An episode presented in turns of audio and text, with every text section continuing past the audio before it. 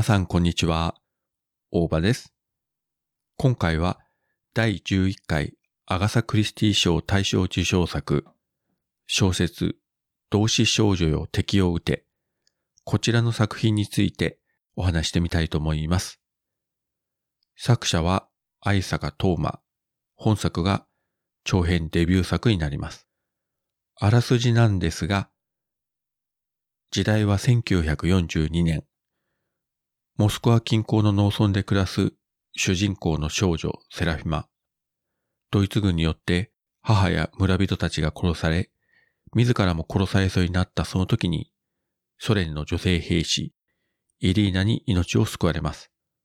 彼女は復讐を果たすべく、イリーナの指導のもと、中央女性狙撃訓練学校で一流の狙撃兵になることを決意します。同じような境遇で家族を失い、戦うことを選んだ仲間たちと共に訓練を重ねながら、やがてセラフィマは女性狙撃小隊の一員としてスターリングラードの前線へ向かうことになるが、11月の上旬にたまたまこの作品を紹介した記事を見まして、これは何か面白そうだという予感がして、Kindle 版を予約。先週ですね、ダウンロードされましたので、5日間ほどかけて少しずつじっくり読みました。でもまあ最後の方はですね、本当に睡眠時間を削って一気にもう我慢できなくて、読み終えたというところですね。第二次世界大戦におけるソ連とドイツの戦争、そしてソ連の女性狙撃手を主人公とした小説を書いた日本の作家というのは多分いないんじゃないかなと思います。日本人にとっても本当に馴染みの少ない舞台設定だと思うんですよね。読んでみるとですね、もうほとんど日本のことはもう出てきませんし、日本人のキャラクターなんかはもう一人も出てきません。主人公のセラフィマも架空のキャラクターですね。実際のところですね、自分もスナイパーのことっていうのはほとんど何も知らなくて、300人以上狙撃した女性の狙撃手というのが過去ソ連に存在したということも、この小説を読んで初めて知りました。この実在のスナイパーを、主人公としたロシアンスナイパーという映画が、現在 Amazon プライムで配信されておりますので、興味のある方は一度ご覧になっていただければと思います。で、話戻しますけれども、この小説、非常に文章は読みやすくて、なんて言うんでしょうね。情景がスルッとこう頭の中に入ってくるんですね。登場人物で感情移入させる、いわゆるミクロな視点から、戦場の全体像を俯瞰して描いていくマクロな視点まで、この切り替えが非常にうまいんですね。で、読み終わった後ですね、ネットでこう調べてると作者のインタビューを見つけたんですが、ここで非常に興味深いコメントがありました。ちょっと抜粋しますと、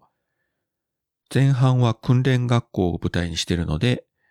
全体に明るくてもおかしくないし、物語にも入りやすくなる。そういった小説の読みやすさはかなり意識して設計しています。俯瞰的なスケールから人物に密着した視点まで縦横無尽に描いてますが、それも意図してやっていました。あらすじだけを見ると難しそうでハードルが高い小説だと思われている人もいるかもしれません。けれども、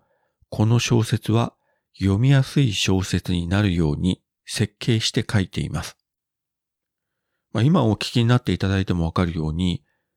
小説に対して設計という言葉を使う作家はあんまりいないんじゃないですかね。少なくとも自分は初めて聞いたような気がします。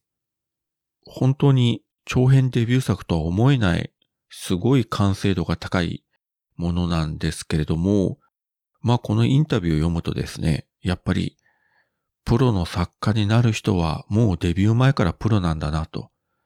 いうことがしみじみとわかりました。本当に頭が下がりますね。もうすでに、次回作の構想もあるということなので、